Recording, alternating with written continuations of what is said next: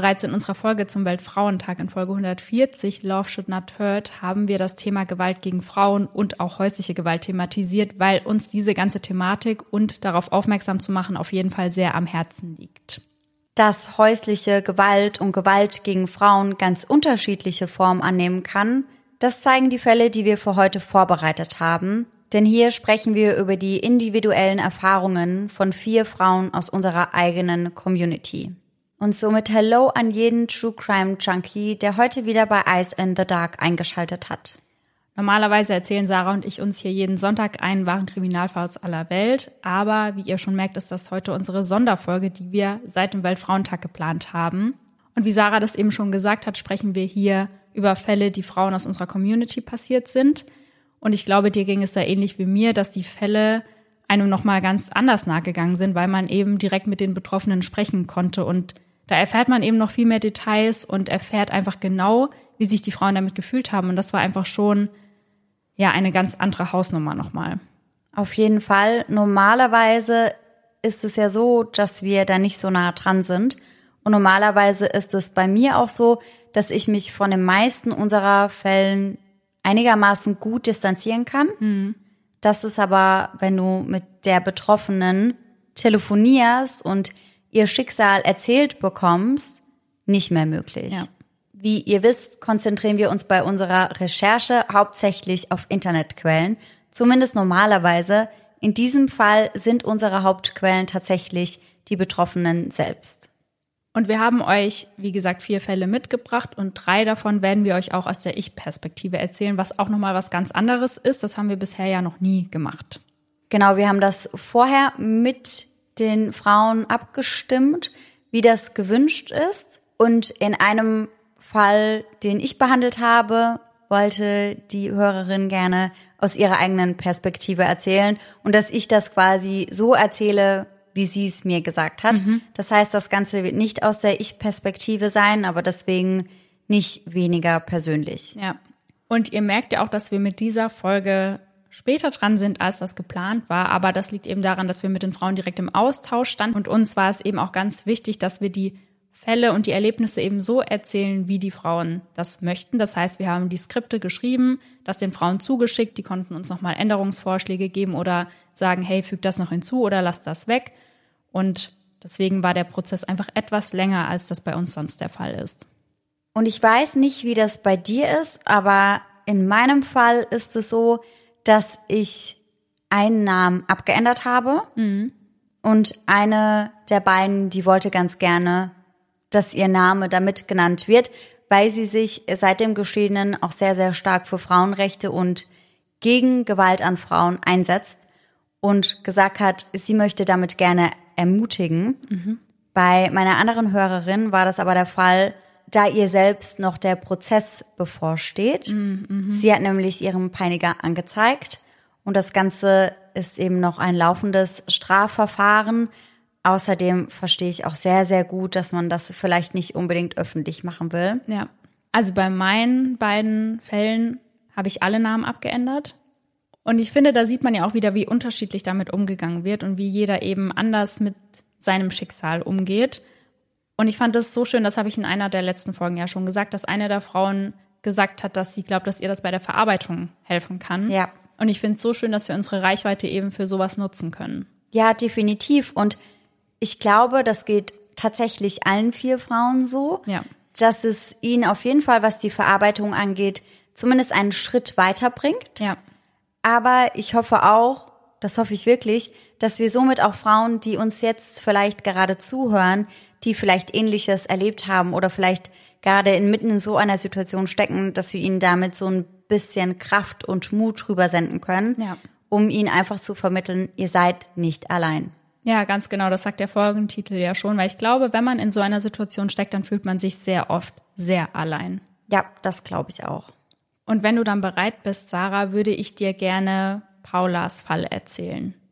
In den meisten Fällen, die wir hier im Podcast zum Thema häusliche Gewalt gegen Frauen besprechen, geht es meist um Beziehungen zwischen Mann und Frau. Doch was ist mit der Gewalt von Frau zu Frau? Ein Thema, welches viel zu wenig bis gar nicht besprochen wird und das wollen wir heute ändern. Und genau deswegen sprechen wir heute auch darüber. Und jetzt erzähle ich euch Paulas Geschichte und ab jetzt erzähle ich euch das Ganze aus der Ich-Perspektive. Ich befand mich in einer sehr toxischen und gewalttätigen Beziehung mit einer Frau. Insgesamt waren wir anderthalb Jahre ein Paar. Anfangs war alles sehr harmonisch und liebevoll, total unbeschwert. Aufgrund dessen sind wir auch früh zusammengezogen. Heute verstehe ich, dass da aber ganz viel Love-Bombing im Spiel war. Mhm. Bereits wenige Wochen nach dem Einzug sind die ersten Situationen eskaliert. Ich wurde geschlagen, bedroht und beleidigt. Als ich all meinen Mut zusammennahm, mich trennte und im Sommer dann auch auszog, fühlte ich mich endlich frei. Doch der Albtraum war noch lange nicht vorbei. Im Gegenteil, es wurde immer schlimmer. Selbst am Tag meines Auszugs eskalierte die Lage vor Ort und meine Ex-Partnerin sperrte mich in der Wohnung ein. Wie lange genau kann ich nicht mehr sagen schätzungsweise irgendetwas zwischen 30 Sekunden und drei Minuten. Ich hatte in diesen Momenten Todesangst und die Zeit stoppt man in so einer Situation natürlich nicht mit. Was einer der Polizeibeamten zu dieser Situation zu sagen hatte, ließ mich fassungslos zurück, aber dazu später mehr. Es folgten Monate des Stalkings, bis ich im Dezember Anzeige wegen Körperverletzung, Beleidigung und Bedrohung erstattete. Hinzu kam eine einstweilige Verfügung. Und an dieser Stelle einen kurzen Einschub von mir. Ich glaube, dass viele von euch wissen, was das ist, aber dennoch eine ganz kurze Erklärung dazu. Bei einer einstweiligen Verfügung handelt es sich um einen vorläufigen Rechtsschutz, also damit der oder die Betroffene kein langwieriges Gerichtsverfahren abwarten muss, sondern dass schon vorher etwas passiert. Sie verbietet dem Täter oder der Täterin, sich der betroffenen Person zu nähern und dabei wird ein bestimmter Radius festgelegt, also inwieweit man sich der betroffenen Person noch nähern darf. Auch Kontaktaufnahmen können durch diese Verfügung untersagt werden. Bei einem Verstoß kann es zu Geldstrafen oder auch zu einer Zwangshaft kommen. Und jetzt kommen wir wieder zurück zu Paula. Niemand schien die Situation wirklich ernst zu nehmen. Es folgten Aussagen seitens der Behörden wie, ja, ach na ja, nach einer Trennung ist man halt verletzt. Warten Sie da mal noch ein bisschen, das wird sich schon wieder legen. Mhm. Und egal wohin ich ging und an wen ich mich wandte, es wurde immer davon ausgegangen, dass es sich um einen männlichen Täter handelte. Ja. Ich war also stets in der Position, mich ungewollt outen zu müssen. Außerdem wurde hier schnell das Bild der hysterischen und emotionalen Frau vermittelt. Bei ihr selbst dann oder dass die Täterin hysterisch war? Das war auf die Täterin bezogen. Und das wurde dann auch als Grund dafür genannt, warum sich das Ganze ja mit Sicherheit schnell widerlegen würde. Ja, das macht das Ganze auf jeden Fall kleiner, als es ist. Ja. Und verharmlost das Ganze irgendwie. Mhm. Paula sagt dazu auch, ich musste erst ihre äußeren Merkmale beschreiben, um ernst genommen zu werden. Mhm. Also, dass sie viel größer, viel schwerer und auch allgemein maskulin wirkte.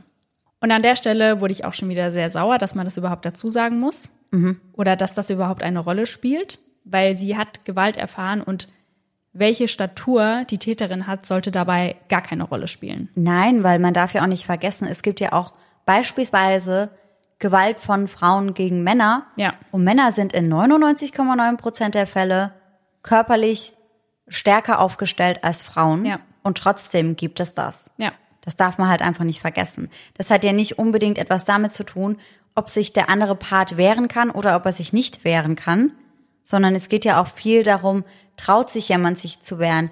Wie weit denkt man, würde die andere Person gehen? Weil wenn die Person dann mit einer Schusswaffe oder mit einem Messer oder sonstigem auf dich zukommt, dann würde es dir auch nichts bringen, wenn du selbst zwei Meter groß bist ja. und viel stärker als die Täterin oder der Täter. Und wenn du vorher eben auch schon emotional missbraucht wurdest und dann eben so klein gemacht wurdest, dass du an genau. einem Punkt dich eben gar nicht mehr wehren kannst, auch wenn du es wollen würdest ja. vielleicht. Also die Passage hat mich echt sehr, sehr sauer gemacht. Ich blockierte sie auf allen Social-Media-Kanälen und trotzdem kam es zum weiteren Kontaktversuch ihrerseits. Bereits nach dem ersten dieser Versuche vereinbarte ich einen Termin bei einer Frauenberatungsstelle in meiner Stadt. Doch auch dort wurde ich mehr belächelt als ernst genommen. Was das mit einer Person macht, die monatelang in Angst leben musste und genau weiß, was ihr in Zukunft noch bevorsteht, bevor dieser Wahnsinn vielleicht endlich anfängt abzuebben, könnt ihr euch sicher denken. Und ich glaube, das ist auch der Punkt, warum sich so wenige Frauen trauen, sich Hilfe zu holen, weil man eben oft nicht ernst genommen wird. Ja, das merkt man an dem Fall von Paula ja ganz extrem. Ja. Aber das ist halt leider auch keine Ausnahme. Nach Dutzenden weiteren Mails meiner Ex-Partnerin startete ich einen weiteren Versuch mit dem weißen Ring. Dazu muss man sagen, diese Beratungsstelle, wo sie zuvor war, das war nicht der Weißring, das war eine andere. Mhm. An diesem Punkt wurde ich das erste Mal so wirklich ernst genommen. Ich erhielt zum einen einen Gutschein zur anwaltlichen Erstberatung und eine Mitarbeiterin des Weißen Rings begleitete mich im Dezember dann auch zum Polizeipräsidium. Und jetzt kommen wir dazu, welche Aussage des Polizeibeamten mich so fassungslos zurückließ. Das ging hier um den Part, wo Paula in der Wohnung eingesperrt wurde. Ja. Er wollte von mir wissen, wie lange die von mir beschriebene Freiheitsberaubung gedauert hatte. Als Richtwert nannte er das Vaterunser. Hm? Ich erinnere mich noch genau, wie schockiert ich die Mitarbeiterin vom Weißen Ring daraufhin anschaute. Ich erklärte ihm, dass ich in dieser Situation Todesangst hatte, nicht die Zeit gestoppt habe und auch nicht weiß, wie lange genau ein Vaterunser dauert. Ja. Und das eine hat auch gar nichts mit dem anderen zu tun. Nein. Weil wenn das eben in Anführungszeichen nur 30 Sekunden waren, dann ist das trotzdem eine Zeit, die dir unter solchen Umständen viel, viel länger vorkommt. Ja. Und das reicht auch absolut. Ich weiß nicht, warum das jetzt länger hätte sein müssen oder was die Zeitangabe da überhaupt zu suchen hat. Und Paula wusste ja, dass ihre Ex-Partnerin gewalttätig war. Und natürlich hat man dann extrem große Angst in diesem Moment, weil sie wusste ja nicht, was ihre Ex-Partnerin bereit war zu tun. Ja, und vor allem war das ja auch nochmal so eine einschneidende Situation, weil sie in diesem Moment ja ausgezogen ist. Ja. Und ich kann mir vorstellen, dass die Ex-Partnerin dann ganz besonders gemerkt hat, dass sie sie gerade verliert mhm. und dass sie gerade die Kontrolle verliert. Und in solchen Situationen ist das ja öfter mal so, dass da jemand auch einfach durchdreht und snappt und ja und dann halt etwas tut, was man vielleicht unter anderen Umständen gar nicht getan hätte. Aber das war ja so der absolute Kontrollverlust ja. und wahrscheinlich so der Höhepunkt der ganzen Geschichte. Und da weiß man halt nicht, zu was ist sie in so einer Ausnahmesituation imstande. Ja, und stell dir mal vor, dann sitzt jemand vor dir und sagt, ja, Richtwert Vater unser, wie lange ging das Ganze denn? Da denkst du doch auch, du bist im falschen Film. Ja. Meine geschätzten 30 Sekunden bis drei Minuten waren ihm zu ungenau, weswegen der Tatbestand der Freiheitsberaubung nicht mit aufgenommen wurde. Darüber kann ich bis heute nur mit dem Kopf schütteln. Generell wurde ich häufiger mit Vorurteilen konfrontiert. Gerade weil es sich eben nicht um eine heterosexuelle Beziehung handelte. Aufgrund dessen sah ich mich mehrmals mit der Täter-Opfer-Umkehr konfrontiert. Und auch das ist wieder ein Thema, was ich finde, was in ganz vielen Fällen von Gewalt gegen Frauen oder von häuslicher Gewalt der Fall ist, dass die Opfer als Täter hingestellt werden oder ihnen eine Mitschuld gegeben wird. So, ja, warum bist du nicht früher gegangen? Warum hast du dich nicht gewehrt? Lauter solche Sachen. Ja, ja, das hat man ja extrem oft mhm. in ganz, ganz vielen unterschiedlichen Fällen. Ja. Schauen wir uns allein an, wenn eine Frau auf dem Heimweg vergewaltigt wird. Ja. Ich wünsche mir so sehr, dass das Thema in aller Form besprochen wird. Ich habe in meiner Kindheit nie gelernt, laut zu sein, hatte immer das Gefühl, keine Stimme zu haben. Doch ich wusste, dass der Albtraum nur aufhören wird, wenn ich endlich laut bin und sage, dass hier etwas nicht richtig läuft. Ich wünsche keiner Frau, keinem Menschen jemals sowas durchmachen zu müssen. Ich bin froh, dass ihr dem ganzen Raum geben wollt, denn ich merke Tag für Tag, dass über die Thematik einfach nicht gerne gesprochen wird. Es ist gut und wichtig, dass immer mehr Menschen laut werden. Doch in meinen Augen reicht das alles nicht, wenn auf der anderen Seite nicht richtig zugehört wird. Da brauche ich dann auch kein Plakat in den öffentlichen Verkehrsmitteln, wo draufsteht, wer schlägt, geht, welches auf jene Themen aufmerksam machen soll. Klar ist das ein guter und wichtiger erster Schritt, aber das allein reicht noch lange nicht aus. Denn solange sich bei den zuständigen Stellen, darunter die Polizei, das Familiengericht oder die Beratungsstellen für Frauen, nichts ändert, wird es noch lange, lange genauso weitergehen. Das ist einfach nicht mehr zeitgemäß. In meinem Kopf gibt es zwei Seiten. Auf der einen trage ich unfassbar viel Wut in mir. Wut auf mich selbst, auf meine Ex-Partnerin, auf die Staatsanwaltschaft und auch auf die Polizei. Noch dazu empfinde ich Wut gegenüber ihren Ex-Partnern und Ex-Partnerinnen, die das Ganze nie gemeldet haben, es nie in irgendeiner Art und Weise adressiert haben. Denn ich weiß, dass auch ihnen schlimme Dinge angetan worden sind. Das alles hört sich jetzt vermutlich vorwurfsvoller an, als es gemeint ist. Ich verstehe zu 100 Prozent, warum man sich dazu entscheidet, nicht zur Polizei zu gehen.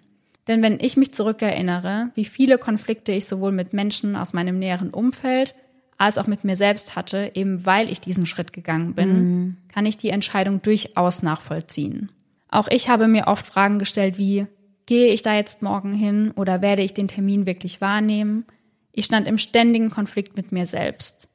Oft kam auch die Frage auf, Warum kommt sie mit all dem davon?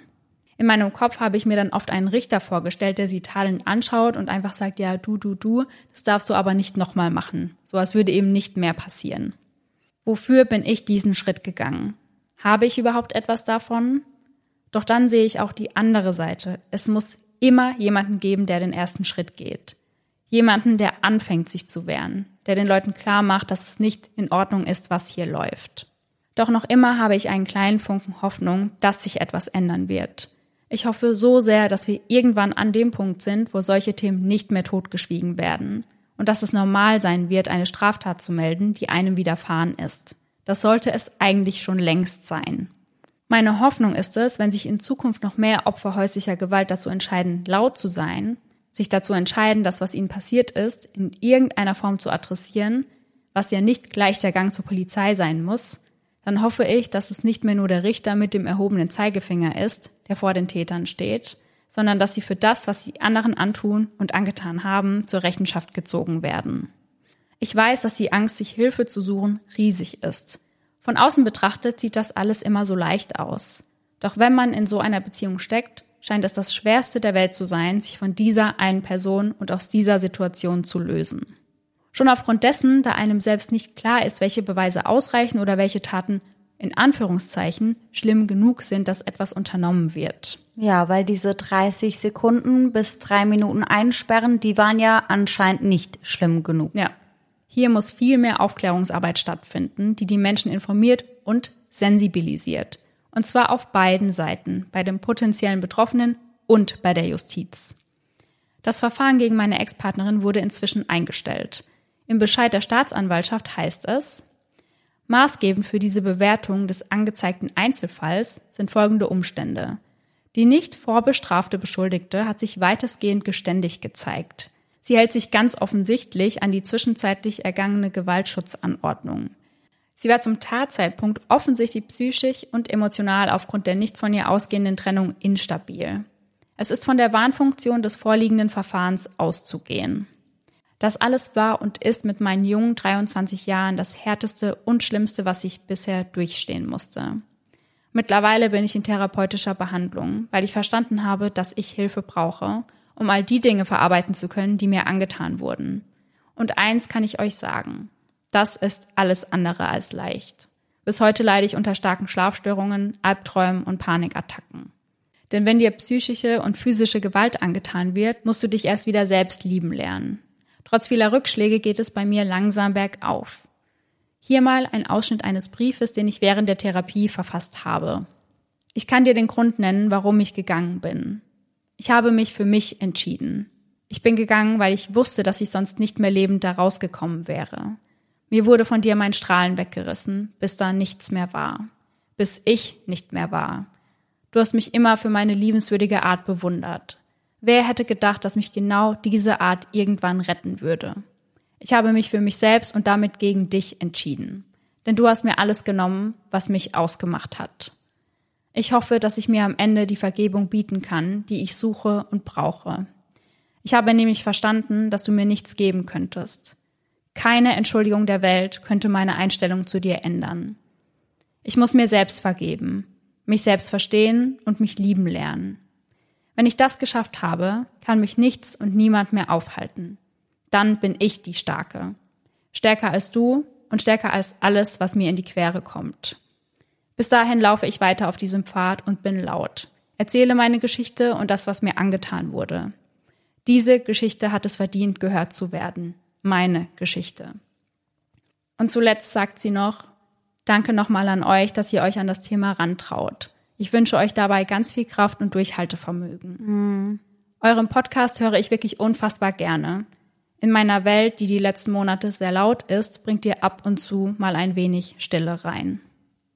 Da weiß man gar nicht so recht, was man dazu sagen soll.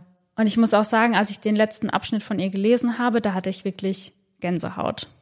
Nicht nur, weil sie gesagt hat, dass sie froh ist, dass wir uns dem Thema annehmen, sondern auch dieser Satz, dass wir ihr ja ab und zu ein wenig Stille reinbringen können, dass sie ab und zu ein wenig runterkommen kann, wenn sie unseren Podcast hört. Ja, dass sie so ein bisschen aus der ganzen Realität, die manchmal eben nicht so schön ist, entfliehen kann damit. Ja.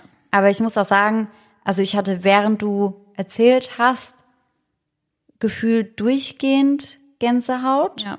Und ich war wie du auch zwischendrin sehr, sehr wütend. Und ich kann mir gar nicht vorstellen, wie schlimm das für Paula gewesen sein muss, wenn man sich bedenkt, dass man da halt selbst drin steckt, macht das das Ganze halt noch mal schlimmer. Aber auch für ihre Angehörigen, für ihre Freunde, die, die das mitbekommen haben, muss das ja auch ganz, ganz schlimm gewesen sein. Und ich fand es auch so traurig, als sie da gesagt hat, sie war dann gezwungen, sich zu outen. Immer ging man von einem männlichen ja. Täter aus. Und ich glaube wirklich, dass auch in diesem ganzen Thema Gewalt gegen Frauen Gewalt von Frau zu Frau nochmal ein riesen Tabuthema für sich allein ist. Total, absolut, davon gehe ich auch aus. Und ich kann mir halt auch vorstellen, dass es immer wieder Überwindung gekostet hat, sich erneut zu outen vor ja. einer Person, die dich in dem Fall teilweise nicht mal richtig respektiert ja. oder versteht, die dich dann vielleicht noch schräg anschaut, die dir das Gefühl gibt, sie nimmt dich gar nicht ernst. Und das Gefühl sollte eine Betroffene oder ein Betroffener niemals bekommen. Ja. Weil es ist ohnehin schon schwer genug, da überhaupt drüber zu sprechen. Und dafür braucht man schon unheimlich viel Kraft und Mut. Und ich kann halt nachvollziehen, dass das Betroffene nicht machen, weil sie genau vor solchen Menschen, auf die sie da treffen könnten, Angst haben. Und in ihrem Fall hätte es ja auch dazu führen können, dass sie sich nicht Weiterhilfe sucht. Also sie war ja, ja bei mehreren Stellen und sie hat ja von Anfang an eher schlechte Erfahrungen gemacht. Mhm. Und das hätte ja auch dafür sorgen können, dass sie ja sich gar nicht mehr traut, darüber zu sprechen. Ja, ja auf jeden Fall, total. Den zweiten Fall, den ich euch heute mitgebracht habe, der wurde mir aus der Sicht einer Freundin geschildert. Das heißt von einer Freundin des Opfers. Angelika hat mir also erzählt, wie es war, das Ganze von außen mitzubekommen, weil wir haben ja schon öfter darüber gesprochen, dass es auch für Freunde und Freundinnen sehr schwierig sein kann, weil man eben auch nicht weiß, wie man der betroffenen Person helfen soll. Sie hat mir die Geschichte dabei jedoch nicht nur aus der Ich-Perspektive erzählt, sondern mir auch einige Informationen und auch Unterlagen zukommen lassen, welche Situationen beschreiben, bei denen sie selbst nicht dabei war. Mhm. Was mir selbst bei diesem Fall wieder aufgefallen ist, da haben wir auch in der heutigen Folge schon mal drüber gesprochen und was leider bei Fällen von häuslicher Gewalt an der Tagesordnung steht, ist die Täter-Opfer-Umkehr. Das heißt, die Schuld des Täters wird dem Opfer zugeschrieben. Das Opfer erfährt daraufhin Anklage und Beschuldigungen, wodurch Traumafolgestörungen wahrscheinlicher und extremer ausfallen können. Ja. Doch jetzt sprechen wir über Melanie, denn an dieser Stelle soll es um ihre Geschichte gehen. Und sowohl Melanie als auch Angelika, die uns eben kontaktiert hat, hören schon längere Zeit unserem Podcast. Und Angelika hat uns mitgeteilt, dass sie sich sehr sicher ist, dass es Melanie beim Verarbeitungsprozess helfen kann, wenn wir ihre Geschichte erzählen. Zum einen wollen beide andere Frauen warnen, ihnen sagen, dass sie Warnzeichen nicht ignorieren sollen. Zum anderen hoffen sie auch, dass die Leute nun auch Melanies Seite sehen, sie nicht selbst als Täterin abstempeln, sondern erkennen, dass es eben nicht so leicht ist, sich aus einer gewalttätigen Beziehung zu lösen. Ihre Geschichte soll gehört werden. Bevor wir jetzt aber starten, noch eine kleine Info. Wenn ich euch jetzt also etwas aus der Ich-Perspektive erzähle, ist es Angelikas Perspektive. Und wie auch in unseren Fällen zuvor sind auch hier einige Namen geändert. Melanies Sohn Max erblickt im Juli 2016 das Licht der Welt. Zu dem leiblichen Vater bricht der Kontakt relativ zeitnah ab. 2020 lernt Melanie dann durch eine gemeinsame Freundin Ayhan G. kennen. Die beiden werden ein Paar und die Beziehung startet sehr harmonisch und alles scheint perfekt zu sein. Doch dass dem nicht so ist, das sollte sich schon bald zeigen. Das erste Mal, dass Melanie ahnt, dass etwas nicht stimmt, ist im gemeinsamen Nordseeurlaub. Das Paar geht gerade mit Max am Strand spazieren, als es zum Streit kommt. Plötzlich packt Eihan Melanies kleinen Sohn auf die Rückbank des Autos und fährt mit ihm davon. Drei lange Stunden lässt er sie am Strand stehen, wo es weit und breit nichts außer Sand gibt. Drei lange Stunden, in denen Melanie nicht weiß, wo sich ihr Sohn befindet und was mit ihm passiert. Als Eihan zurückkommt, steigt sie wortlos zu ihrem Sohn auf die Rückbank, der plötzlich folgenden Satz herausbringt. Na, Mama, Hast du deine Lektion jetzt gelernt? Hm? Melanie ist verwirrt und schockiert zugleich und der Streit zwischen ihr und ihrem Partner ist somit noch nicht beendet. Ab diesem Zeitpunkt besteht die Beziehung nur noch aus Streitigkeiten und Erniedrigungen. Doch dabei bleibt es nicht. Immer wieder erhebt Eihan die Hand, verprügelt Melanie vor den Augen ihres kleinen Sohnes. Ich selbst habe zwei Kinder, die gemeinsam mit Max in den Kindergarten gehen. Aus diesem Grund waren mein Mann und ich einmal mit den Kindern auf Max Kindergeburtstag. Selbst an diesem Tag kam es zwischen Melanie und ihrem Partner zum Streit. Wir haben ihnen daraufhin gut zugeredet, sie gebeten, dass sie sich wenigstens Max zuliebe zusammenreißen sollen. Doch das hat leider nicht funktioniert. Trotz allem haben mein Mann und ich unser Bestes gegeben, Max eine schöne Zeit zu ermöglichen. Eihan beschimpfte Melanie vor den Kindern als Hure und Nutte, und obwohl Max nur wenige Meter entfernt saß, sagte er zu Melanie, dass er schließlich für ihren Bastard eine Geburtstagsparty geschmissen habe. Max wollte doch einfach nur einen ganz normalen Geburtstag feiern und seine Geschenke auspacken. Schon an diesem Punkt wollten wir die Feier eigentlich verlassen. Wir haben mehrmals gesagt, dass wir ein solches Vokabular in der Nähe unserer Kinder nicht dulden. Doch Max zuliebe blieben wir letztendlich doch. Das Ganze wurde aber noch getoppt, als wir im Backofen Drogen entdeckten. Daraufhin verließen wir die Wohnung und nahmen Max mit uns mit. Melanie selbst blieb vor Ort bei ihrem Partner. Als wir auf dem Weg nach draußen waren, schrie Eihan uns noch etwas hinterher tat so, als hätte er uns rausgeschmissen, als wären wir nicht freiwillig gegangen. Wir gingen also zu uns nach Hause und irgendwann klingelte mein Telefon. Es war Melanie.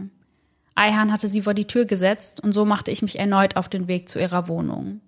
Sie saß draußen auf dem Treppenabsatz, hatte kaum etwas an und Tränen liefen ihr die Wangen hinunter. Als sie zu mir in den Wagen stieg, habe ich ihr nochmal gut zugesprochen.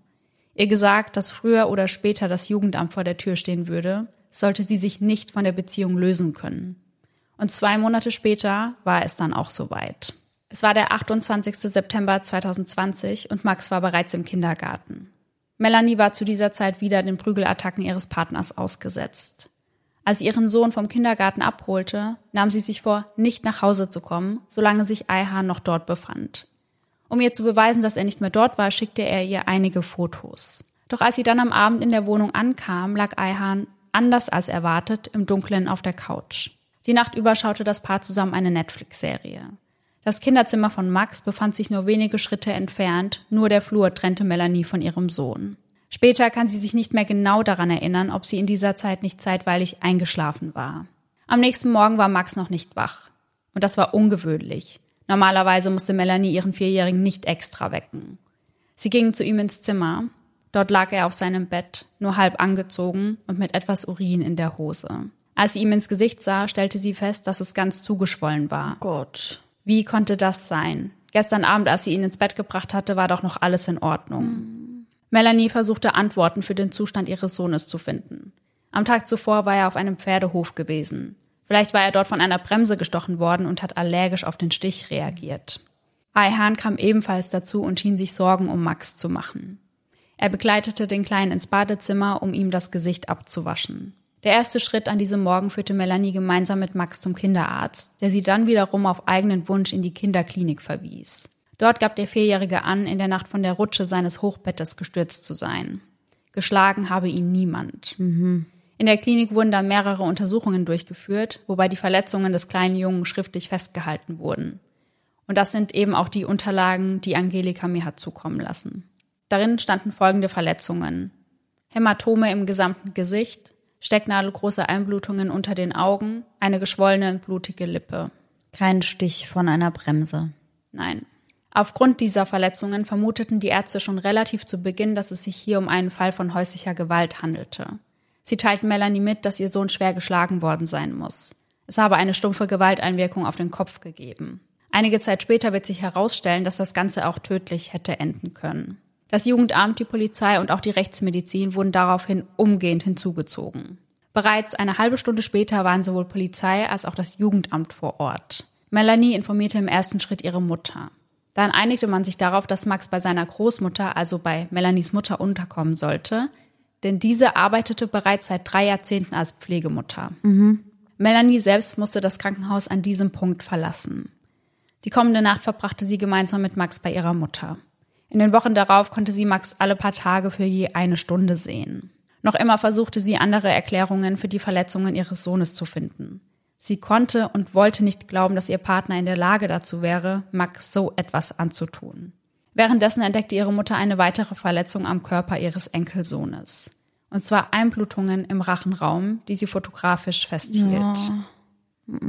Laut der Rechtsmedizin handelte es sich dabei um eine Erstickungssymptomatik mit potenziell tödlichem Ausgang und oder dem Einführen von etwas in den Rachenbereich. Melanies Einschätzung der Ereignisse, also woher die Verletzungen ihres Sohnes stammen könnten, änderte sich, als Max selbst sein Schweigen brach. Am 28. Oktober 2020 öffnete er sich gegenüber dem Kinderschutzbund. Er berichtete dort, wie Eihan ihm ins Gesicht geschlagen habe, und als er das erzählte, demonstrierte er Faustschläge auf seinen Wangen und dem Kopf. Selbst sagte er, dass seine Mutter nichts von all dem mitbekommen habe. Er habe nicht um Hilfe rufen können. Dabei verdeutlichte er, wie ihm der Mund zugehalten wurde. Dann sei ihm etwas Scharfes in den Mund gesteckt worden. Vielleicht habe es sich dabei um Chili gehandelt, fügte der Junge noch hinzu. Laut des rechtsmedizinischen Gutachtens können ursächlich für die dokumentierten Einblutungen im Rachenraum des Kindes ein Knebel oder ein Penis gewesen sein. Oh, ich habe es befürchtet und ich ja. habe gehofft, dass du mir was anderes sagen würdest. Ja. Also als ich das gelesen habe, da das tut einem einfach so weh, mhm. sowas zu hören. Mhm. Zwei Tage später, am 30. Oktober, kam es dann zum Krisengespräch in der Kinderschutzambulanz. Hierbei wurden Melanie und ihre Mutter über die aktuelle Lage informiert. Zu hören, was ihrem Sohn angetan wurde, war für Melanie kaum zu ertragen. Warum hatte sie nichts davon mitbekommen? Eine der vielen Fragen, die ihr noch lange durch den Kopf schweren würden. Laut den Behörden stand die Großmutter in einem Loyalitätskonflikt, weswegen Max nun in eine Bereitschaftspflegefamilie unterkommen sollte. Mhm. Melanie hielt das für keine gute Idee. Sie konnte sich nicht vorstellen, dass es Max helfen würde, aus seiner gewohnten Umgebung gerissen zu werden. Ganz im Gegenteil. Und auch die Großeltern von Max waren anderer Meinung als die Behörden. Sie versuchten mit einem Anordnungsverfahren gegen den Auszug von Max vorzugehen. Zur gleichen Zeit beantragte das Jugendamt den Entzug der elterlichen Sorge von Melanie. Von Eihan trennte sie sich, sobald sie erfahren hatte, was sich wirklich in der Nacht vom 28. auf den 29. September zugetragen hatte. Es folgte ein vollständiger Kontaktabbruch. Sie selbst sagte, dass sie weiß, dass sie immer Beziehungen zu Männern führte, die irgendwie auffällig waren. Der Vater von Max beispielsweise sitzt gerade wegen Diebstahl und Raub im Gefängnis. Melanie ist bereit, alles zu tun, um ihren Sohn wieder bei sich zu haben. Ist bereit, in Therapie zu gehen, um das zu verarbeiten, was sie durchmachen musste. Um ihrem Sohn eine gute Mutter zu sein. Mittlerweile wurde ihr die Erziehungsfähigkeit wieder bestätigt. Schon seit zwei Jahren geht sie regelmäßig in die Therapie, die ihr vom Gericht auferlegt wurde. Doch zu was Eihan alles in der Lage war, wird Melanie erst 2022 erfahren. Zu dieser Zeit sitzt ihr Ex-Partner gerade wegen Raubplänen und Drogendelikten in U-Haft.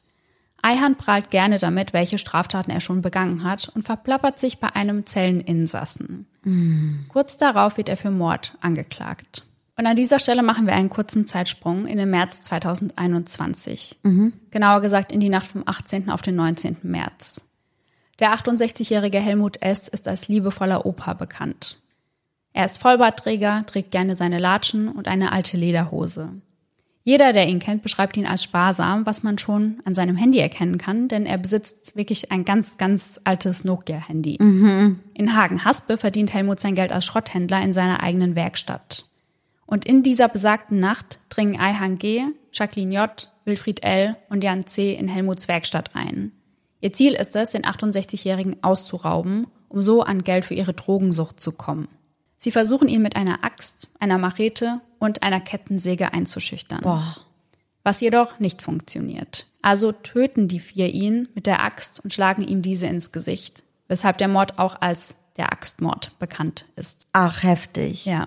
Auch noch auf einen so alten und somit auch wehrlosen Mann ja. in einer Gruppe loszugehen. Aber das ist ja was, was sich bei Eihan auch irgendwie wiederholt. Er geht ja immer an die Person oder an die Kinder, die sich nicht wirklich gegen ihn wehren können. Ja, genau. Und ich habe in einigen Quellen auch gelesen, dass Helmut S. eben ja dem Ganzen gar nicht nachgeben wollte und halt gesagt hat, ihr bekommt von mir keinen Cent. Ja. Und dann sind die vier halt durchgedreht. Ja, ja, heftig. Helmut S. verblutete. Die vier Täter fliehen mit 45.000 Euro Bargeld, dem Portemonnaie des Opfers und seiner Rolex-Uhr. Nach rund zehn Tagen wird Helmut im hinteren Bereich der Werkstatt gefunden. Man hatte ihn mit Folie und Pappe bedeckt. Über ein Jahr war dieser Mord ungeklärt, bis zu dem Tag, als Ayhan G. sich im Gefängnis quasi selbst ans Messer lieferte. Mhm. Der Prozess zu dem Fall, der läuft aber gerade noch.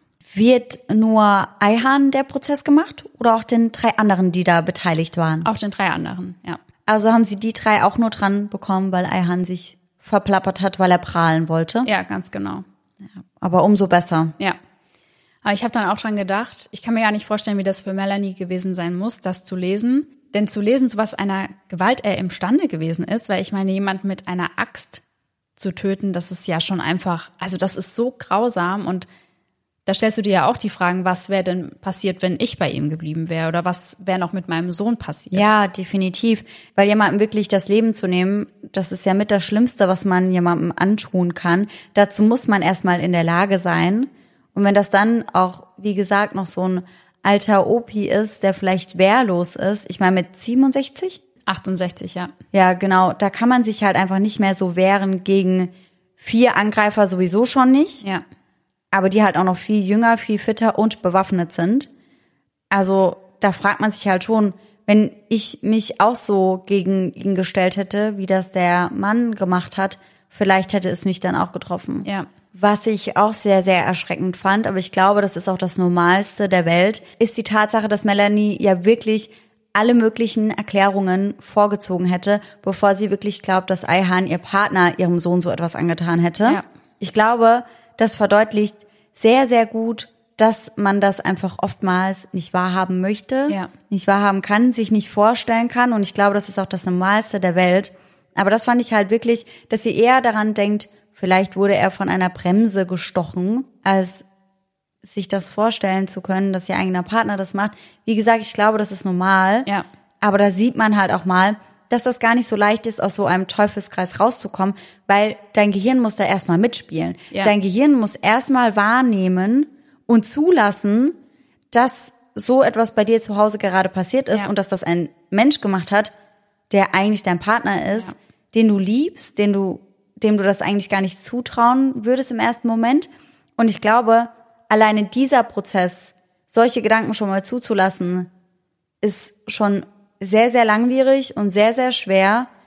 Und das darf man halt auch bei der ganzen Sache nicht Ja. vergessen, weil oftmals wird ja wirklich gesagt, also bei den ersten Anzeichen, da wäre ich sofort weg. Ja. Aber das wäre ja auch falsch, wenn man bei dem kleinsten Anzeichen in Anführung direkt denken würde, das und das ist geschehen Ja. und würde das seinem Partner in Anführungszeichen unterstellen. Ich meine, in dem Fall war das so, aber das ist ja klar, dass man auch ein gewisses Vertrauen in seinen Partner hat und dieser Twist, dass sein Gehirn dann wirklich versteht, der ist gewalttätig und der ändert das nicht und der hat keine Grenzen.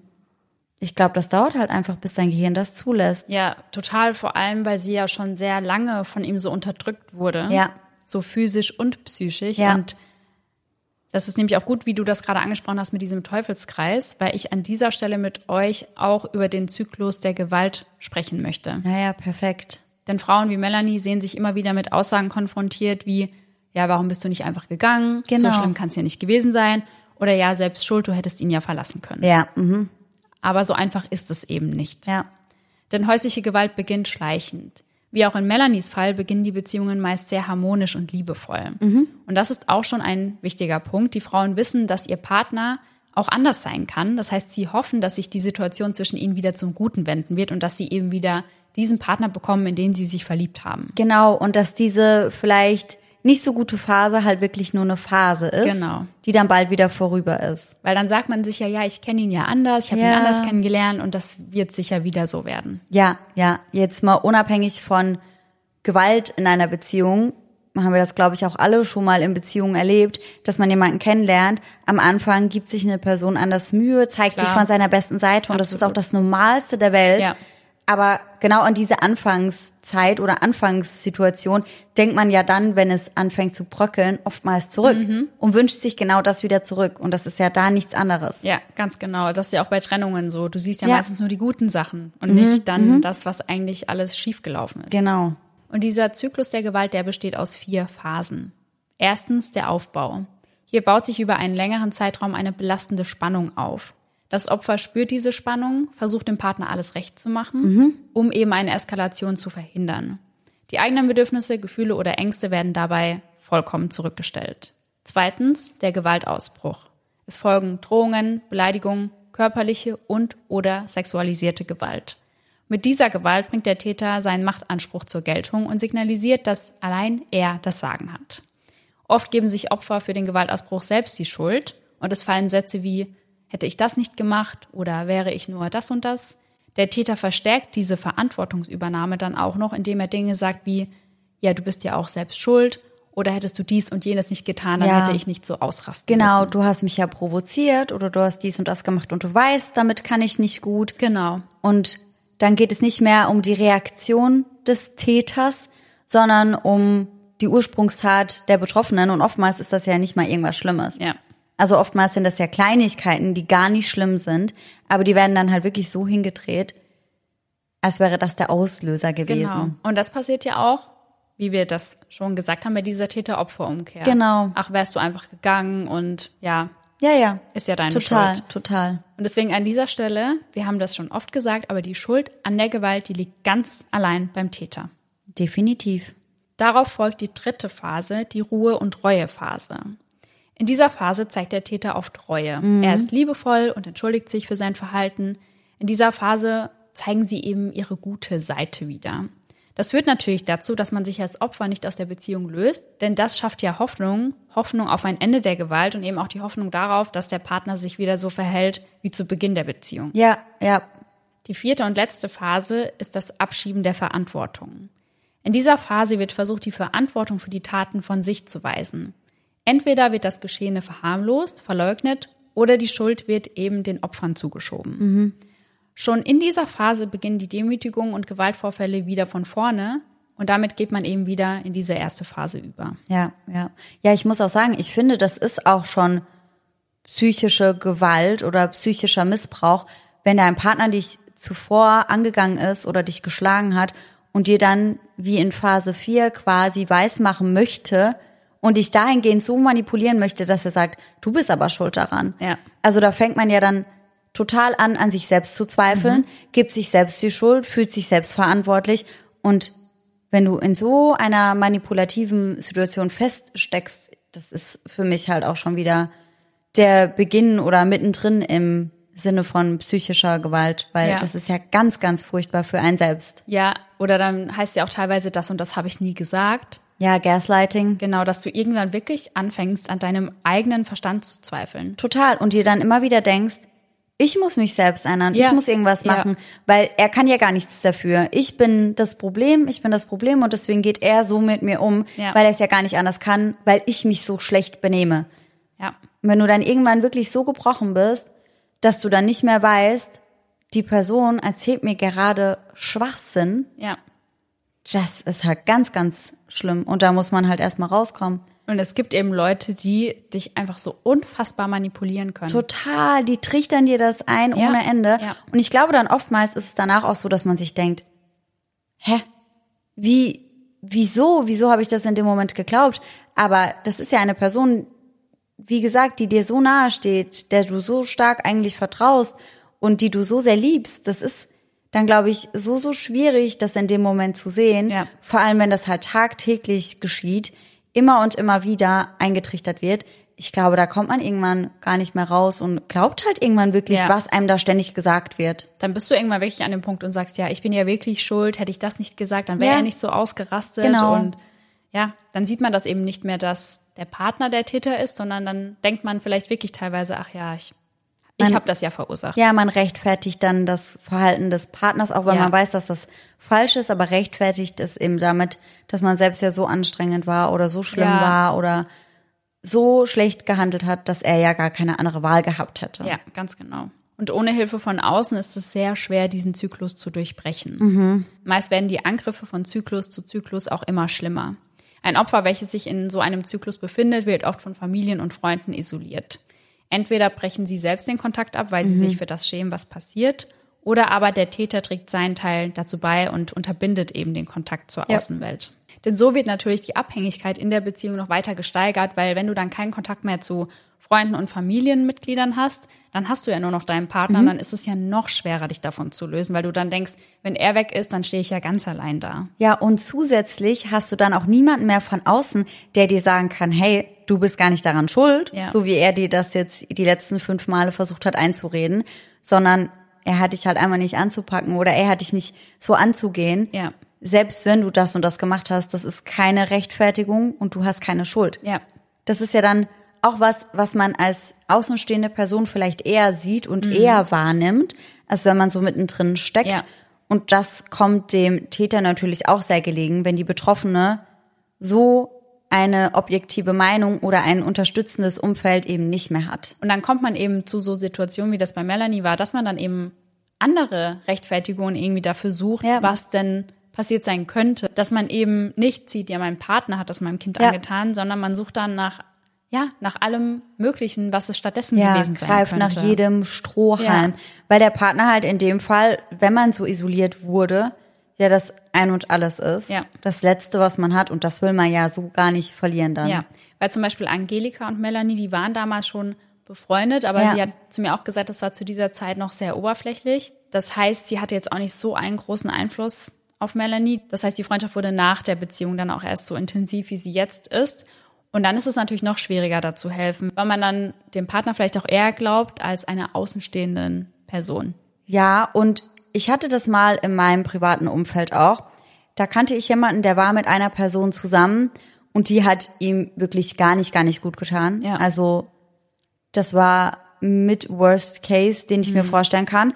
Und wir haben da auch öfter mal versucht, auf ihn einzureden, haben ihm gesagt, hey, die ist gar nicht gut für dich Ja. die tut dir gar nicht gut.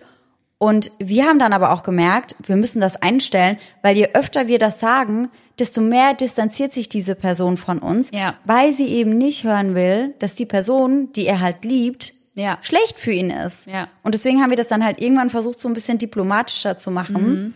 und das so ein bisschen unterschwelliger ihm immer mal wieder vorzuzeigen, bis er dann da rausgekommen ist, Ja. weil dieses direkt raus mit, die ist nicht gut für dich, löst dich von ihr, das hat gar nicht funktioniert. Das hat Ja. eher das Gegenteil bewirkt. Ja. Ja, es ist sehr schwierig, da was zu machen. Total. Heißt, wenn man sich dann nicht von den Freunden distanziert, die einem eben sagen, hey, die ist nicht gut für dich. Aber du kannst als Freund ja, mehr kannst du ja nicht machen. Du kannst ja nur sagen, ey, wir merken, du verhältst dich anders oder das tut dir nicht gut, aber was soll man sonst machen? Die Person muss ja letztendlich selbst zu diesem Punkt kommen und sagen, Ja. ich löse mich von dieser Beziehung. Ja, definitiv.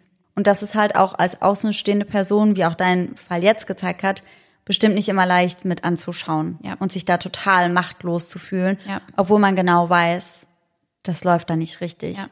Und es ist auch so, selbst wenn Betroffene sich entscheiden, sich von einer Beziehung zu lösen, braucht das häufig mehrere Anläufe. Denn sie haben einfach Angst, Angst, dass der Partner zu weiteren Mitteln greifen wird, Angst, es nicht allein zu schaffen oder Angst, den Kindern den Vater zu nehmen oder beispielsweise Angst davor, dass einem die Kinder selbst weggenommen werden. Ja, wie im Beispiel von Naomi. Ganz genau. Oft braucht man einfach die Hilfe von außen und wie wir das schon mehrfach gesagt haben, ist es manchmal vielleicht leichter, sich an Hilfsorganisationen als an die eigene Familie zu wenden. Ja, Und wir werden euch gerade bei dieser Folge natürlich einige Links auch nochmal in die Shownotes packen, wo ihr Hilfe finden könnt. Jede vierte Frau im Alter von 16 bis 85 Jahren erlebt mindestens einmal in ihrem Leben körperliche oder sexuelle Übergriffe in einer Beziehung. boah, ich finde das so krank. Ja, Ich komme da nicht drauf klar. das kann man sich auch nicht vorstellen. Nein? Der Weg aus der Gewalt scheint für die meisten aussichtslos zu sein und wir wollen euch genau mit dieser Folge eben zeigen, ihr seid nicht allein und vor allem seid ihr nicht schuld an dem, was euch passiert. Einzig und allein der Täter oder die Täterin. Doch wie wirkt sich häusliche Gewalt auf Kinder aus? Schon in Anführungszeichen nur das Miterleben häuslicher Gewalt, also wenn die Kinder quasi sehen, wie ihre Mutter häusliche Gewalt erfährt, sie selbst aber körperlich nicht verletzt werden, kann schon gravierende negative Verhaltensweisen auslösen. Dazu zählen Bettnässen, Schlafstörungen, Kopfschmerzen, Wutanfälle und Essstörungen. Und ich glaube, gerade als Kind ist das natürlich auch schwer zu verstehen. Du verstehst ja gar nicht, warum tut dein Vater deiner Mutter jetzt weh und du kannst da ja gar nichts machen eigentlich. Du kannst dabei einfach nur zusehen und im schlimmsten Fall, wie das eben jetzt auch in unserem Fall ist, werden die Kinder dann irgendwann selbst von dieser Gewalt betroffen. Ja, also ich muss ehrlich sagen, ich wusste ja auch schon von vornherein, dass diese Folge aufzunehmen nicht leicht wird. Ja. Da waren wir ja so ein bisschen drauf eingestellt, aber das ist einfach schon hart zu hören, was manche Menschen durchmachen müssen, Ja. nur weil andere Menschen sich nicht im Griff haben oder so bösartig sind. Ja. Und ich glaube, gerade wenn man dann sowas durchmacht und man dann auch in diese Position kommt, dass einem eine Mitschuld gegeben wird, das macht das Ganze ja noch viel schlimmer. Ja. Weil ich glaube, die, diese Vorwürfe, die macht man sich schon selbst. Gerade Ja, wenn es um das das eigene stimmt. Kind geht, dass man sich denkt, boah, wie konnte ich es nur so weit kommen lassen, dass er mein Kind anfasst. Ja, Aber ich glaube, man kann sich das einfach nicht vorstellen, wenn man noch nie so manipuliert wurde und so missbraucht wurde, was das mit einem macht und dass man es eben nicht schafft, da früher zu gehen. Und ich fand es schon stark, Melanie hat ja dann wirklich komplett den Kontakt abgebrochen, sobald das wirklich klar war, dass Eihan das begangen hat. Ja. Und ich glaube, das ist wahrscheinlich auch ein sehr harter Schritt gewesen. Das war Total. der einzig Richtige auf jeden Fall, aber das ist eben nicht so leicht. Und das sagen Leute immer so, ja, wäre sie doch einfach gegangen und wie konnte sie das und keine ja, Ahnung. Aber, ja. aber Leute, wenn man nicht in dieser Situation war, dann ist das einfach unfassbar schwer, sich da ja ein Urteil zu erlauben. Ja, und sich da rein zu versetzen, das kann man einfach gar nicht. Nee, m -m. Das kann man nicht. Das möchte man wahrscheinlich auch gar nicht. Nee. Aber genau deswegen finde ich auch, sollte man damit Respekt an so eine Sache rangehen ja. und einfach akzeptieren und respektieren, dass halt nicht jeder so handelt, wie man selbst handeln würde oder wie man denkt, wie man selbst handeln würde.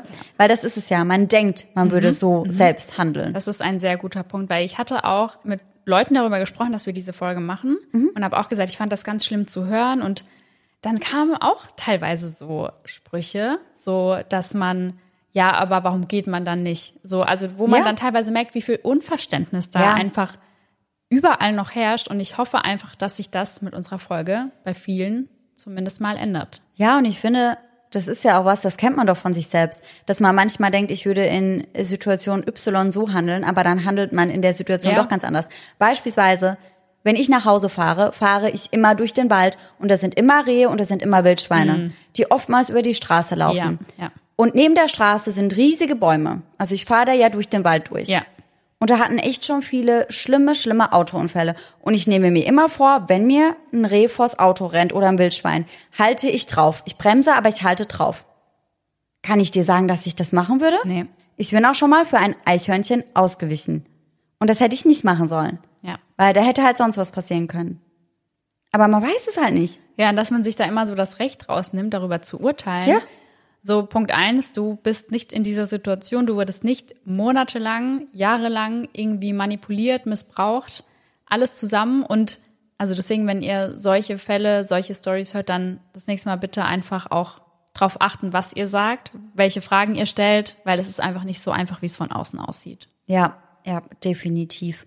Und ich finde auch, und das ist was, was man sich aber generell in allen Lebenslagen vielleicht mal hinter die Ohren schreiben sollte, wenn man nichts Positives, Aufbauendes oder Unterstützendes zu sagen hat, ja. dann sagt man vielleicht manchmal einfach gar nichts. Ja, absolut. Und genauso wie Laura habe ich ja auch mit zwei jungen Frauen gesprochen. Und die zweite Frau, die mir ihre Geschichte für die heutige Folge erzählt hat, heißt Melina. Und das ist ihr richtiger Name. Sie hat sich nämlich ganz explizit gewünscht, dass ich ihren Namen nicht abändere. Wir haben vorab darüber gesprochen, dass dieses Thema noch immer als Tabuthema gilt und wir sind beide der Meinung gewesen, dass sich daran schleunigst und dringend etwas ändern soll und muss. Melina spricht mittlerweile über das, was ihr widerfahren ist, doch das war nicht immer so. Ich erzähle euch Melinas Geschichte anhand dessen, was sie mir erzählt hat, dieses Mal allerdings aus ihrer Sicht. Melina kannte ihren Vergewaltiger bereits seit dieser 13 Jahre alt war denn er war der direkte Nachbar ihrer Eltern, lebte also nur ein Haus direkt neben ihr. Doch die beiden waren nicht nur Nachbarn, die sich kurz mal auf der Straße grüßten, sondern trafen sich ab einem gewissen Alter regelmäßig in ihrer Freizeit. Als er also das erste Mal übergriffig wurde, kannte sie ihn schon seit Jahren. Es bestand also ein Vertrauensverhältnis zwischen den beiden. Zu diesem Zeitpunkt war Melina 21 Jahre alt. Der Nachbar etwa im gleichen Alter. Anfangs trafen sich die beiden mehrmals heimlich, da Melinas Eltern davon keinen Wind bekommen sollten. In der Anfangsphase schien alles gut. Melina war gerade frisch getrennt und ihr Nachbar zeigte sich nun interessiert und aufmerksam, wollte ihr beispielsweise mit ihrer neuen Wohnung helfen. Da Melina ihn schon lang kannte, dachte sie sich gar nichts dabei. Obwohl Melina später sagt, sie hätte das Verhalten seinerseits teilweise als Lovebombing empfunden. Und was Lovebombing ausmacht, ist ja, dass es fast so scheint dadurch, dass alles gut ist, fast so gut, um wahr zu sein. Und genau das ist es in den meisten Fällen, wenn Lovebombing ganz exzessiv betrieben wird auch. Denn was danach folgt, kann sich zu einem echten Albtraum entwickeln. Und ich habe an dieser Stelle, wir haben ja im Laufe der Folge schon mal über Lovebombing gesprochen, aber nochmal einen kleinen Exkurs zum Thema eingeplant für diejenigen, die nicht genau wissen, was damit gemeint ist. Lovebombing beginnt immer in einer Kennenlernphase, in der scheinbar alles perfekt ist. Laura, wir tun jetzt mal kurz so, als würdest du eine neue Person kennenlernen, die ein potenzieller Partner sein würde. Okay. Also du lernst jemanden kennen, der sich sofort extrem viel Mühe gibt, um dir zu gefallen. Er bombardiert dich mit Geschenken, Komplimenten und Aufmerksamkeit. Und gerade in Melinas Fall muss man dazu sagen, ich glaube, für sowas ist man besonders anfällig, wenn man gerade frisch getrennt ist. Ja. Wenn man da gerade irgendwie noch so ein bisschen gebrochen ist, wenn man vielleicht dumme Erfahrungen gemacht hat und dann kommt jemand, der einem so viel Aufmerksamkeit und so viel Liebe schenkt. Ich glaube, das ist im ersten Moment schon balsam für die Seele. Ja, absolut. Dein neuer Partner tut so, als sei er total geflasht von dir. Er sagt dir ganz oft, wie glücklich er ist, dich gefunden zu haben. Dann gibt es zwei Optionen in diesem Szenario.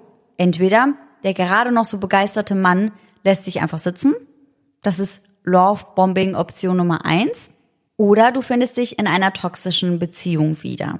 Und ich will an der Stelle ganz, ganz klar machen, dass nur weil sich jemand am Anfang Mühe gibt und geflasht ist von dir, dass das nichts mit Lovebombing zu tun hat. Ja. Sondern Lovebombing ist wirklich etwas, was ganz bewusst auch angewandt wird, um eine Person für sich zu gewinnen und die so ein bisschen abhängig zu machen, abhängig von dem, was du der Person davor gegeben hast, um eine gewisse Machtposition beziehungsweise eben Macht über diese Person zu haben. Aber sobald das dann kippt, kann das ganz schön gefährlich werden.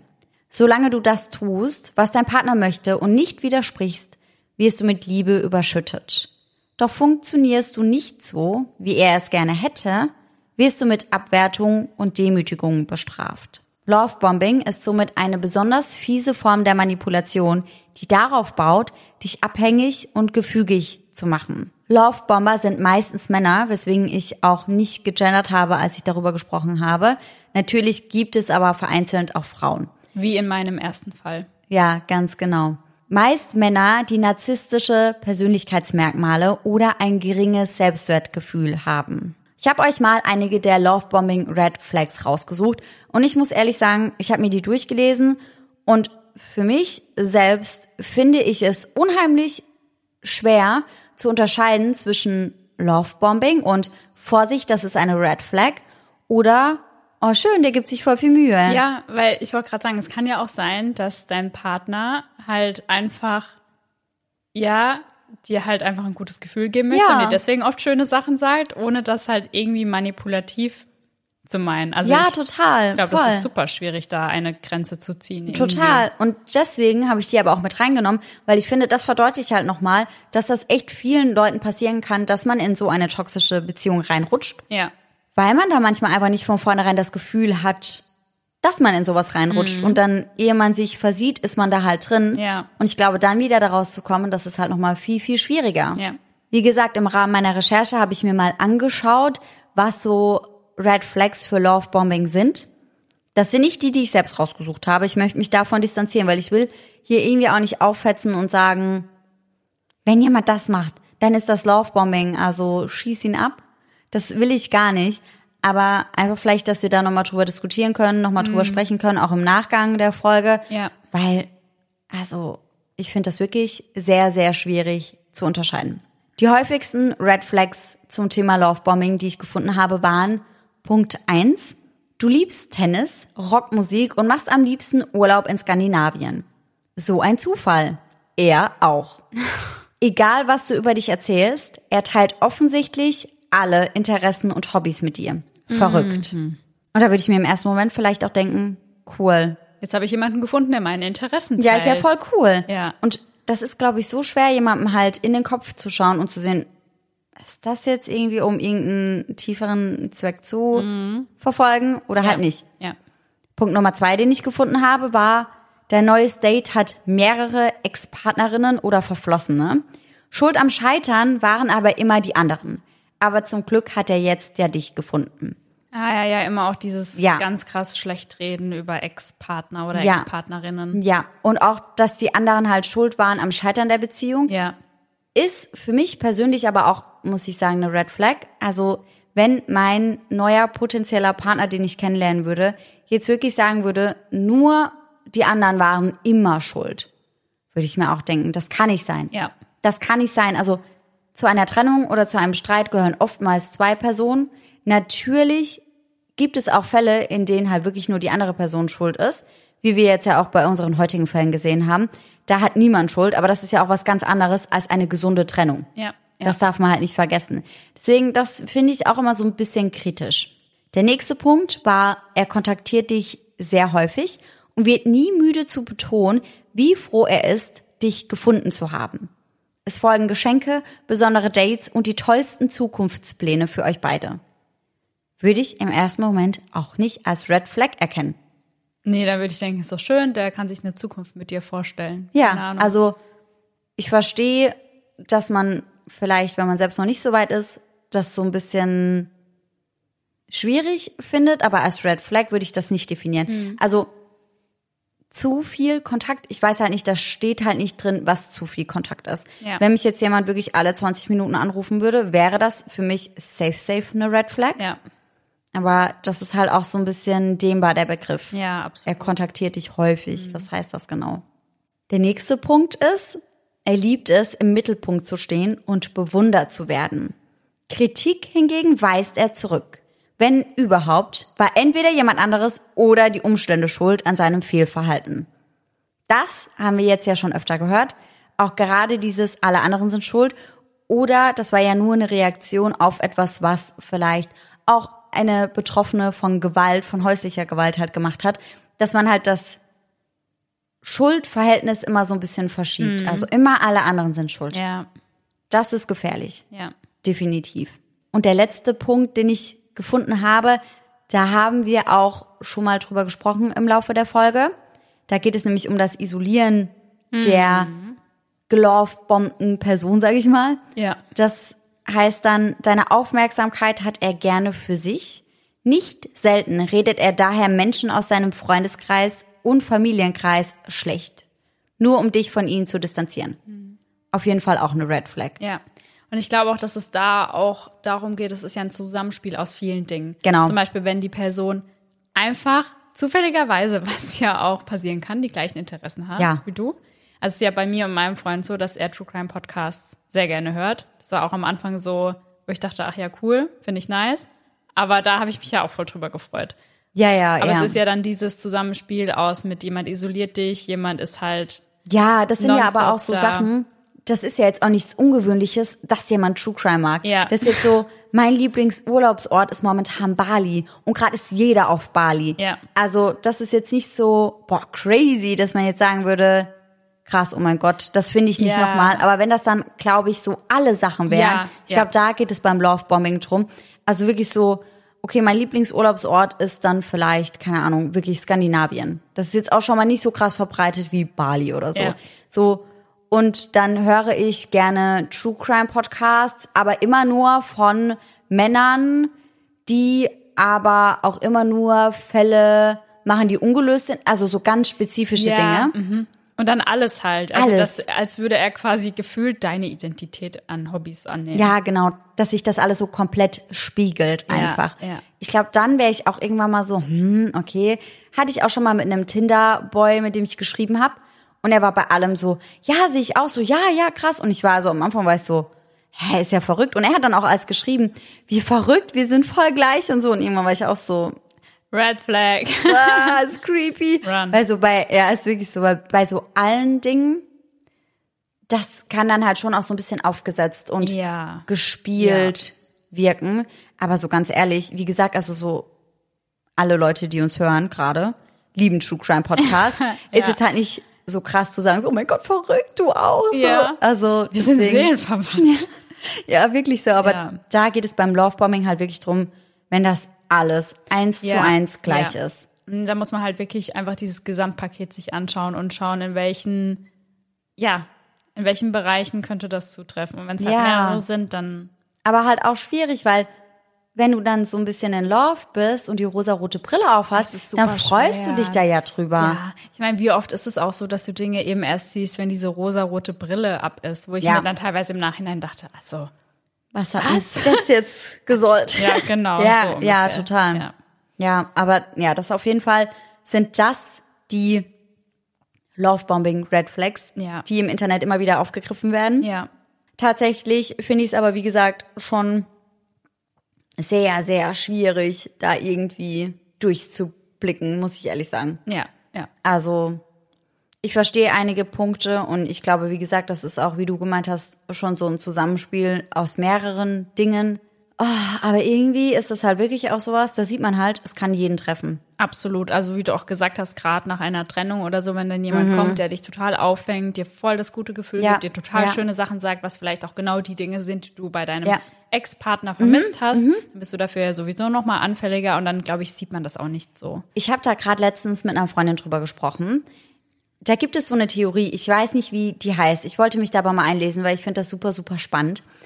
Da geht es darum, dass man sich, wenn man in einer Beziehung war, dass man sich dann aufgrund von 5% getrennt hat, die halt gar nicht gepasst haben. Ja. Aber dass eigentlich 95% gut waren, aber diese 5% eben so unüberwindbar waren, dass man sich deswegen getrennt hat. Ja. So.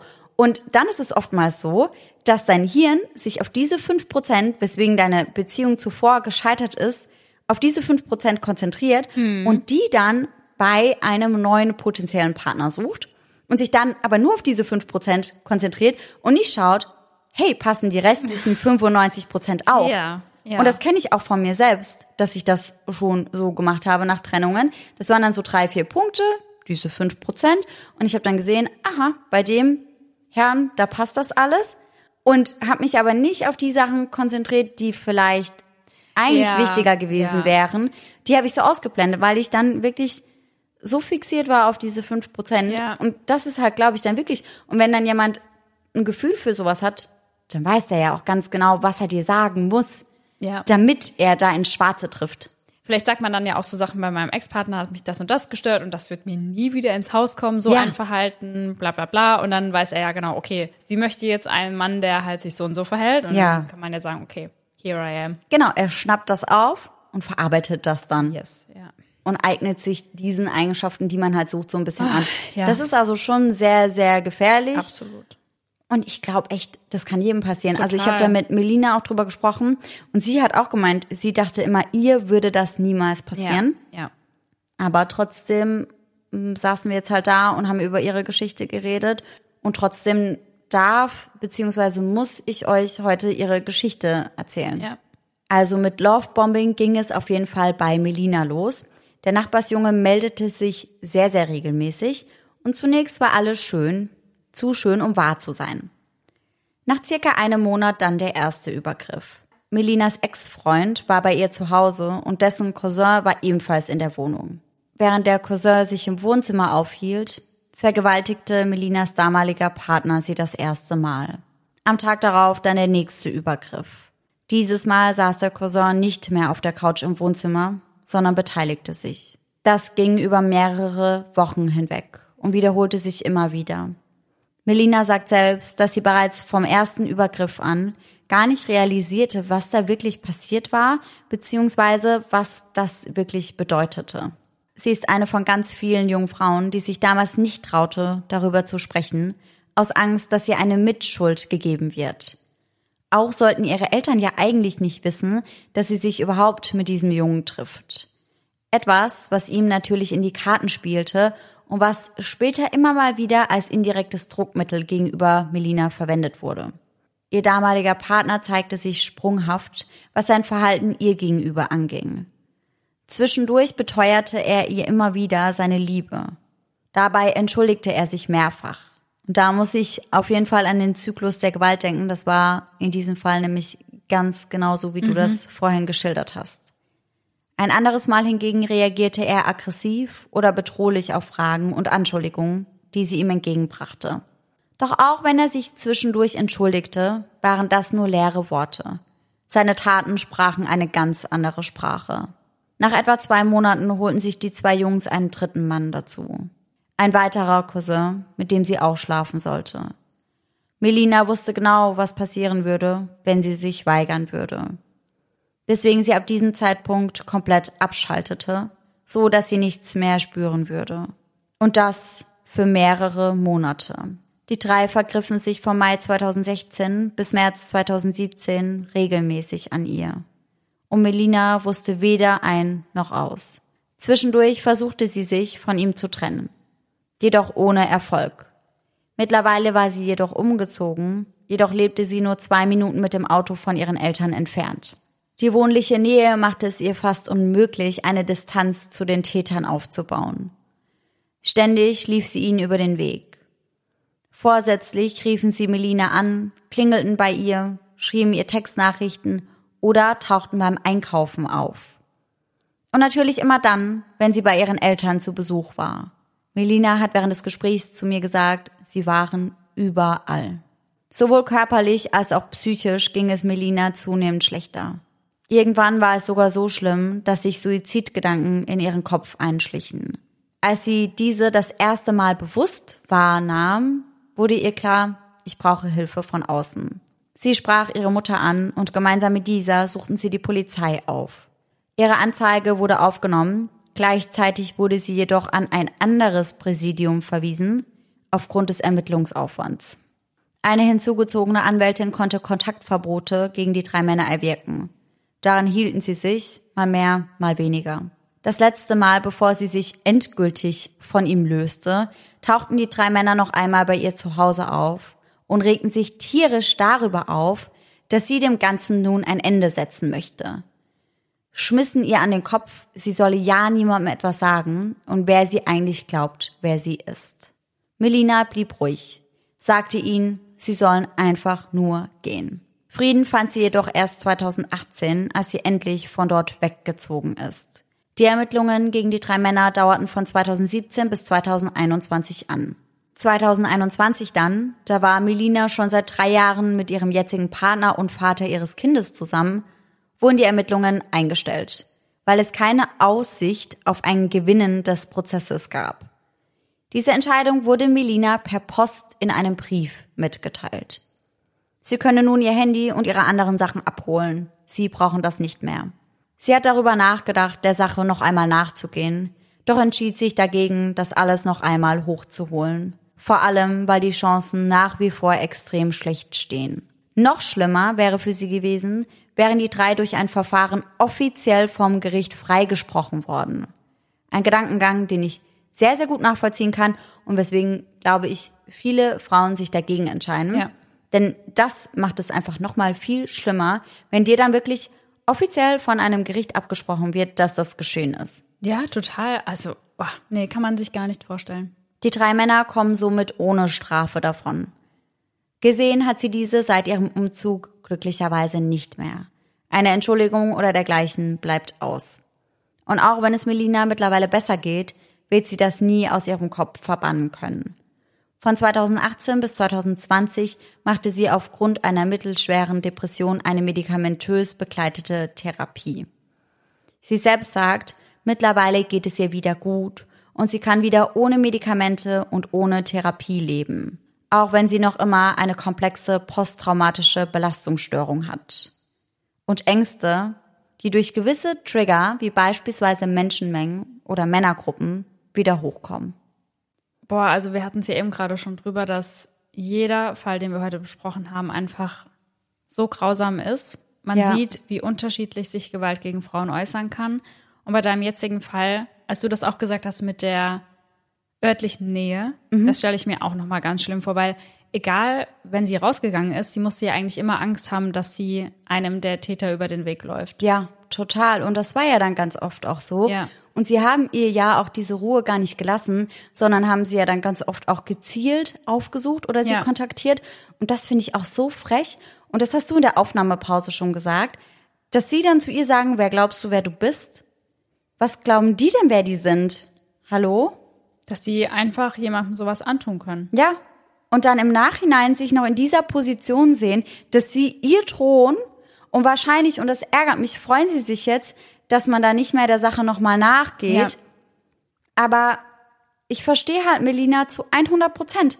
Ich hätte das auch nicht gemacht, weil am Ende werden die wirklich freigesprochen und dann hätten die sich richtig in ihr Fäustchen gelacht und das geht gar nicht, das kann nicht sein. Und was das mit einer betroffenen Person machen muss, dass dir quasi abgesprochen wird, dass dir das passiert ist. Ja. Das, ja. Und deswegen verstehe ich Menschen auch immer nicht, die sagen, hä, aber warum hat sie denn nichts erzählt oder nichts gemacht? Ja. Weil es ganz, ganz viele Gründe gibt, die Betroffene abhalten. Es gibt so viele, wie gesagt, das jetzt hier der Fall, dass dann teilweise die Täter freigesprochen werden vielleicht, dass Ja. es erst gar nicht zu einem Prozess kommt, Ja. weil die Beweislage irgendwie nicht ausreicht, dass einem selbst eine Mitschuld gegeben wird. Also Ja. da spielt ja so viel zusammen und deswegen muss sich da halt ganz dringend was ändern. Ja, definitiv. Ich finde das so furchtbar. Und wir haben da ja auch schon mal drüber gesprochen, als wir über solche Themen gesprochen haben, dass es ja dann oftmals auch hingestellt wird als vielleicht lügt sie ja auch nur, vielleicht ist das ja gar nicht passiert, vielleicht ist das ja nur so eine Aufmerksamkeitssache. Und ich glaube, ich will keine falschen Infos verbreiten, aber ich glaube, nur drei Prozent der Anschuldigungen aufgrund von Vergewaltigung oder sexueller Belästigung oder sexuellem Missbrauch sind gelogen. Ja.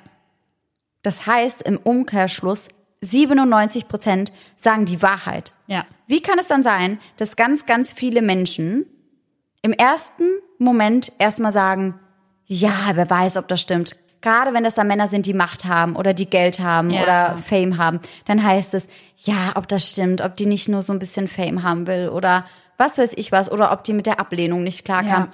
So, hä?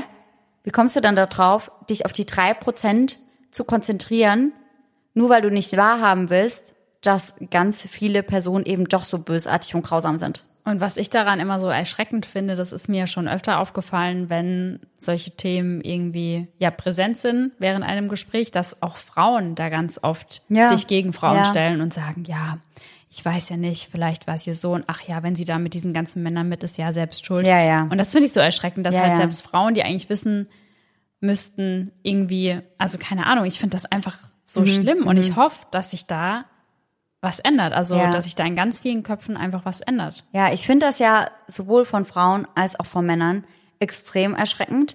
Aber ich weiß, was du meinst, dass man eben als Frau nicht irgendwie so eine gewisse Empathie hat und sich vielleicht so ein bisschen mehr in die Situation reinversetzen kann. Weil Ja. ich glaube, wir haben alle schon mal auf irgendeine Art und Weise grenzüberschreitendes Verhalten erfahren Ja.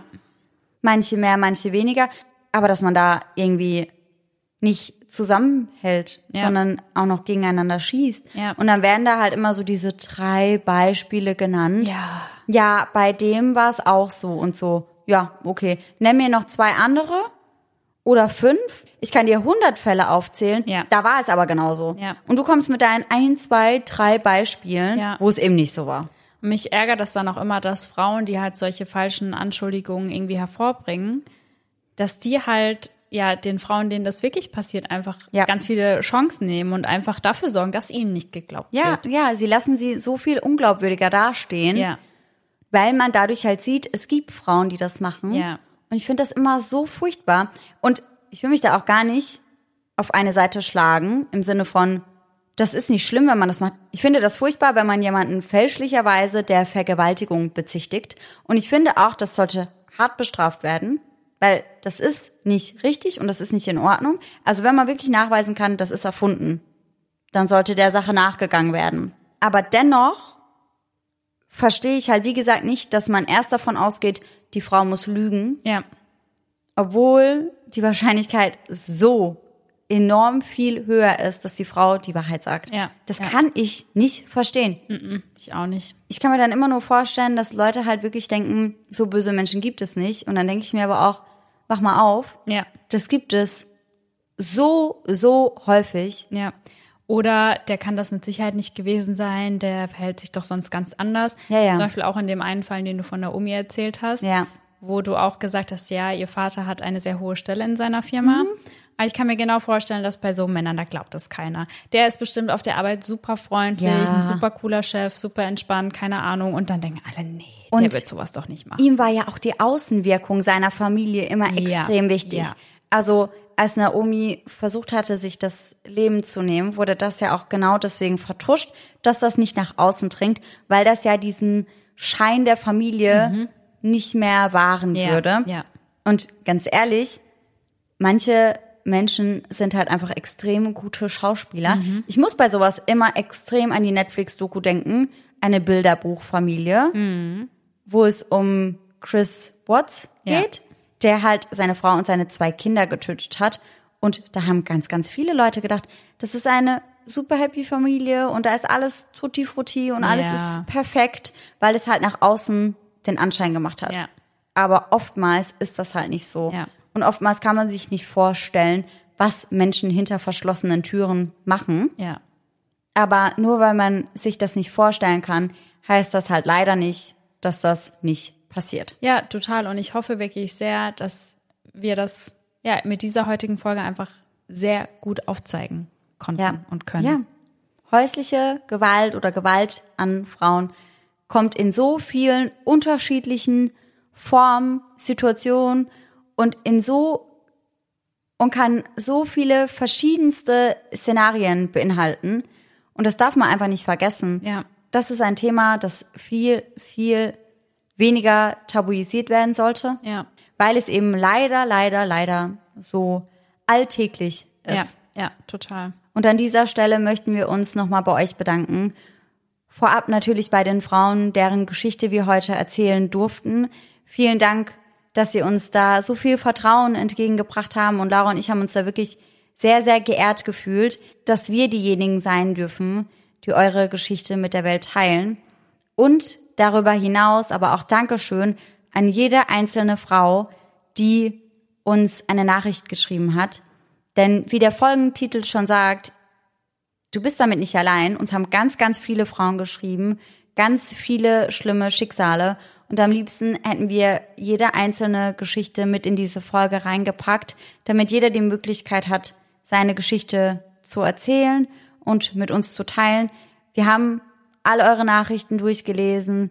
Wir hatten Gänsehaut und wir hatten Tränen in den Augen. Und wir hoffen einfach, dass wir euch damit ermutigen können, euch damit zeigen können, dass ihr nicht alleine seid. Und wir hoffen einfach, dass, wenn ihr euch in einer solchen Situation, wie wir heute besprochen haben, befindet, dass wir euch da vielleicht ein bisschen Mut und ein bisschen Halt mitgeben können. Also ich kann mich dem nur anschließen, was du gesagt hast, Sarah. Ich kann da gar nichts mehr hinzufügen, außer fühlt euch auf jeden Fall ganz fest von uns gedrückt.